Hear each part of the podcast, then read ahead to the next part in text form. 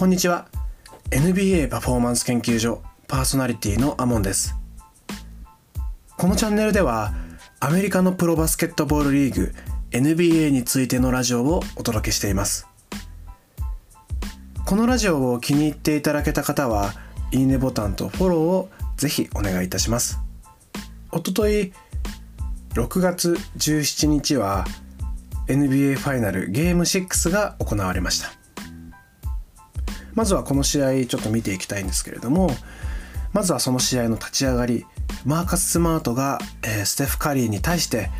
ローポストで1対1を仕掛けていきます。そこで体格差のあるスマートとカーリーのところではヘルプが当然必要になりますからそこで他の選手がヘルプに出るんですけれども、まあ、その中でローテーションが間に合わずセルティックスのフリーになった選手が気持ちよくシュートを決めていきます。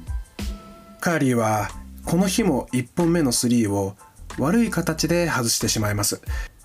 雑なバンクショットといったらいいんですかね。ボードに当たった後に、まあ、すごく変な形でバウンドをするような悪い形でのスリーポイントシュートの外れ方でしたので、まあ、これが、えー、この試合の後に響くような、まあ、ちょっと心配になるようなショットセレクションではありました。その後この試合では早い段階でジョーダン・プールが登場します。この時点でジョーダン・プールとゲイリー・ペイトンだけがウォーリアーズの中ではいい立ち上がりを見せていました。そんな中ドレモンド・グリーンが NBA ファイナルでえー、おそらくアテンプト数でいくと15本ぐらいだと思うんですけどその中で、えー、ファイナルで初めてスリーポイントをヒットさせます。その後割と早い段階でステフ・カリーの、えー、タフ3もですねいい形で、えー、コーナーから1本決まります。そこで一ついい流れを得たウォリアーズはその後ジョーダン・プールが2連発で3を沈めます。そこからウォリアーズの怒涛の攻撃が始まり振り返ってみれば21対0のランとなりこれは NBA ファイナルの歴史上ここ50年で最大の点差となりました。ステフ・カリーは自分で無理せずしっかりとディフェンスを引きつけて味方をいいように動かしていきます。非常に貫禄のある34歳のプレーだなというような印象でした。そしてその後今日2本目となるスリーポイントをドレモンド・グリーンが沈めその直後にアル・ホーフォードが3連発でスリーを沈めていきますがウォリアーズ側もオット・ポーター・ジュニアが2本ミドルシュートとスリーポイントを沈め、まあ、本当に、えー、そこからを拮抗した展開というところで先ほど21対0のランがあったそこの差が狭まることなく試合は進んでいきます。その後ステフ・カリーが確信めいたディープスリーを放ちこれが決まったことで終始ウォリアーズ優勢で決着していきますこの試合で優勝を決めたウォリアーズはステフ・カリーが初のファイナル MVP に選出されました。ウォリアーズはこの3年間非常に苦しい期間を乗り越えて再び王座に舞い戻ったというところで、えー、プレーオフが始まった時点であったりとか NBA ファイナルが始まった時点ではネット上のレーティングでは非常に下馬評評判が悪い状態で NBA ファイナルもウォリアーズが優勝できる確率は2割程度の前評判というふうになっていた記憶があります。そんな中で1勝2敗と負け越しているタイミングからの3連勝でこの劇的で圧倒的な演出ができたウォーリアーズのこの力強さというのは非常にロマンがあって子供たちにも夢を与えるようなそんな NBA ファイナルになったんではないかなと思っています。特に個人的にはファイナルにふさわしいパフォーマンスまで1年で、えー、ちゃんと帳尻を合わせてきたクレイ・トンプソンですね。これがもう何よりも本当に劇的なドラマだなと思いますしまだトンプソンが戻ってきたのって同じ今年の1月なんですよね。まあ、本当にこの半年ポッチの短い期間の中でトンプソンが調子を合わせてきて、まあ、しっかりとこのファイナルの舞台にふさわしい活躍をしたと、まあ、オフェンス面ではその怪我をする前のパフォーマンスと比べると、まあ、少々物足りないところはあったかなと思ったんですけど、まあ、それでも本当にその怪我の2年間というね長いブランクを感じさせないような素晴らしいプレーを見せてくれたクレイ・トンプソンはもう非常に僕の中でもやはりリスペクトできるかっこいい選手だなと思いました。そして現ウォリアーズ体制になってから初代ファイナル MVP に選ばれたアンドレイ・ゴーダラのカムバック、えー、それから22歳のジョーダン・プールの躍進がありましたし NBA のプレーオフの舞台ですとかそれから NBA ファイナルの舞台でもしっかりと活躍することができるぞというね、えー、ファイナルの舞台での勝負強さというものをジョーダン・プールは見せてくれました本当にこのシーズン始まるまで G リーグに行ったとは思えないような落ち着きぶりでしっかりと活躍ができたので来季このままジョーダン・プールを保持する方向でウォリアーズが動いてくれたらまあ、ファンとしては非常に嬉しいなと思います。まあ、正直この体制を来年も完全に維持することは難しいと思うので、まあ、そうなるとやっぱり肝になるのはまずディフェンスの部分。そうなるとジョーダンプールの優先度は若干下がりそうな気もするんですがさすがに、えー、プレーオフでこれだけの活躍を見せてくれた彼なのでウォリアーズが放出することはないんじゃないかなというふうに思いたいなと。まだねジョーダン・プール自身もここからすぐにエースというよりはもう12年しっかり、えー、ステフ・カリーとそれからクレイ・トンプソンとドレーモンド・グリーンとこの体制の中で成長していく方が彼のキャリアとしては非常に伸びやかなものになると思うのでもう少しですねウォリアーズの中でしっかりと成長していってほしいなというふうに思っています。えー、そしてアンドリュー・ウィギンズえー、彼は本当にビッグ3に認定できるレベルの本当にオールスタースターターに、え、ふさわしい活躍を見せました。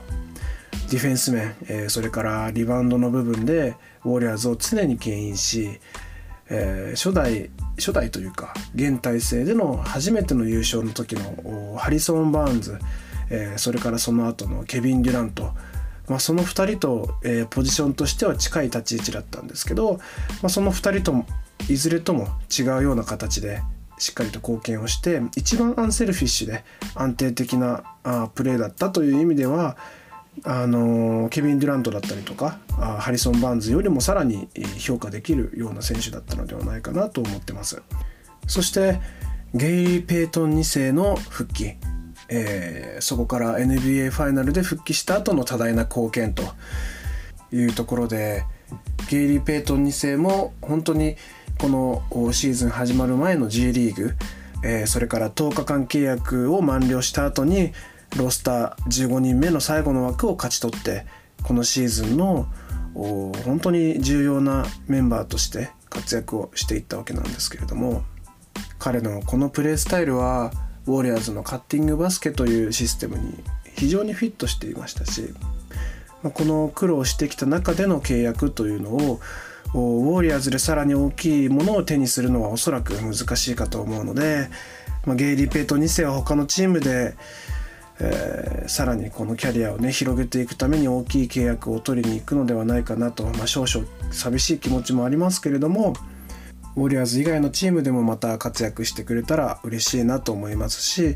まあ、一方で、えー、自分の役割ははっきりと分かったものの、まあ、チームの方針によってはフィットしづらい選手でもあると思うので、ま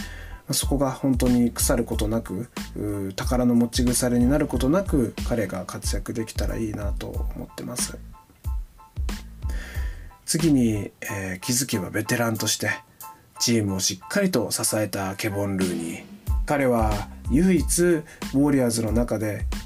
今年行われたシーズンから、えー、ポストシーズンそれから NBA ファイナルに至るまで全104試合に全て出場しています。まあ、こういった健康面でしっかりとチームに安定感をもたらしてくれる選手というのはあ必須なピースでありますのでケボン・ルーニーのこの活躍えー、影に隠れがちですけれども、まあ、全試合に出てしっかりとチームを支えチームシステムの理解という意味でもベテランとしてしっかりと若手を牽引していった非常に頼りがいのあるセンターだなと思います。そしてまだまだ精神的支柱としての機能が健在のドレモンド・グリーン。彼の活躍なしでは NBA ファイナルを勝ち抜くことはできなかったと思いますしそんな彼もセルティックスの強固なディフェンスの中で、まあ、パスがなかなか通る機会が少なくなったりなんかというところで、まあ、彼の持ち味であるその、まあ、味方を生かすプレーというところがなかなか発揮できない試合が続きました。特にゲーム4はそれが顕著だったかなと思ってます。そういうところでミスも増えたりとかドレモンド・グリーンが自分自身で仕掛けられる機会はそんなに多くない選手なのでま、そういうもどかしさを感じながらのゲーム4だったと思うんですけど、まあ、その後ゲーム5ゲーム6とまたしっかりと帳尻を合わせて活躍をした、まあ、彼のこのリーダーシップ力というんですかね。は本当にさすがだなと思いました。そして何といってもステフ・カリ。えー、彼はポイントアベレージそれからスリーポイントの成功率、えー、フィールドゴールの成功率。この3つで過去6回の NBA ファイナルにおいてベストの数字をマークしました、えー、初回彼が NBA ファイナルの舞台に立ったのがおそらく26歳、えー、それから27歳ぐらいの時になるので、まあ、そういった、えー、体力的には全盛期にあたる時期のプレーにもう勝らずともね劣らないというかなんならもうこれが NBA ファイナルとして彼のキャリアのベストのプレーだったんじゃないかなというのがこの NBA ファイナルの2022年というところだったので本当に34歳の今でも衰えを一切感じさせない素晴らしいリーダーシップを発揮してエースとしての役割を全うしたのかなというところで本当に劇的な、え、プレーオフであり、え、納得の結末だったと思ってます。現代唯一のアンタッチャブルなチームでもあり、え、ウィギンズとね、えプールの契約がどうなるのか、えそれからワイズマンとクミンガの成長がどういう形で、えこれから進んでいくのか本当に楽しみです。なんですけど、まあ、こうなってくると本当にアンドリュー・ウィギンズも手放せない存在となりましたしでジョーダン・プールも引き止めたいとなるとサラリーキャップ的にも次、えー、大きい契約がジェームズ・ワイズマンになってくるので、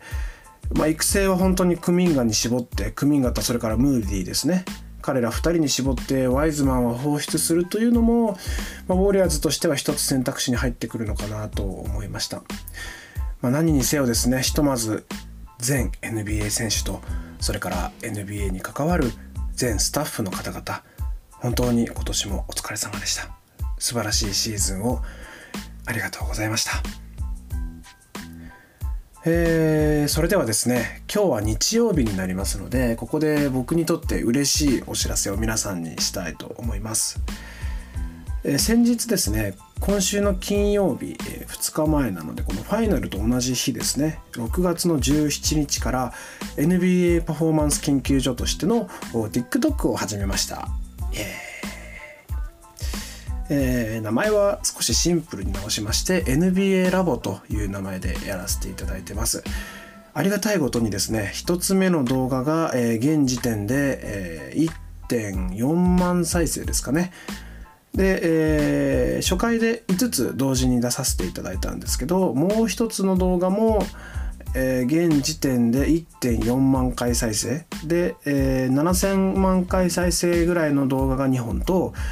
えー、400回ぐらいの、まあ、ちょっとミニマムな再生回数の動画が1本です。えー、どういう内容かというと、まあ、僕がそのパフォーマンス研究ということで日頃お話しさせていただいてるんですけど、まあ、それがこうビジュアル的にもキャッチーに分かるような面白い短めのテーマですねそしていろんな選手のプレーをピックアップしています。まあ、他の NBA の発信をしている YouTube だったり、えー、TikTok では見れないような着眼点でのちょっとあの一風変わった面白い企画での動画制作を心がけてますので、えー、概要欄にですねリンク貼ってますので是非見に行ってみてください。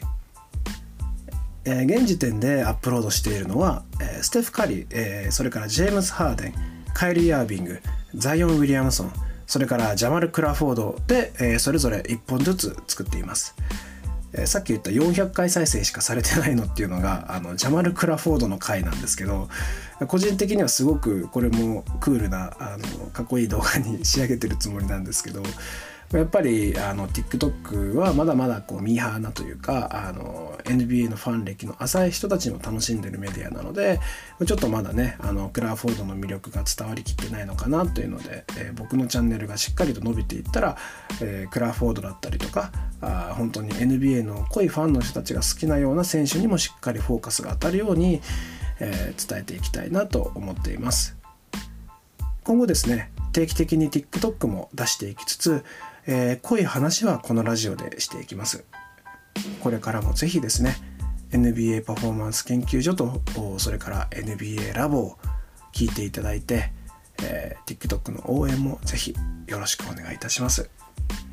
今後ですね、えー、YouTube チャンネルも開設する予定もございますので、まあ、今後はぜひそちらも楽しみにしていただけるように準備を進めていきます。えー、皆さんとですねもっと近しい形で関わることができるような日が来ることを非常に僕も楽しみにしてますのでまずは、えー、僕自身がしっかりと頑張っていきながら、えー、NBA のことが大好きな皆さんと深く関わっていける楽しい人生に向かって進んでいきたいなと思っています。NBA パフォーマンス研究所で取り扱ってほしいテーマであったり分かりづらい部分がありましたらえー、ぜひ気軽にですねコメントいただけると嬉しいです。それではまたお会いしましょう。さようなら。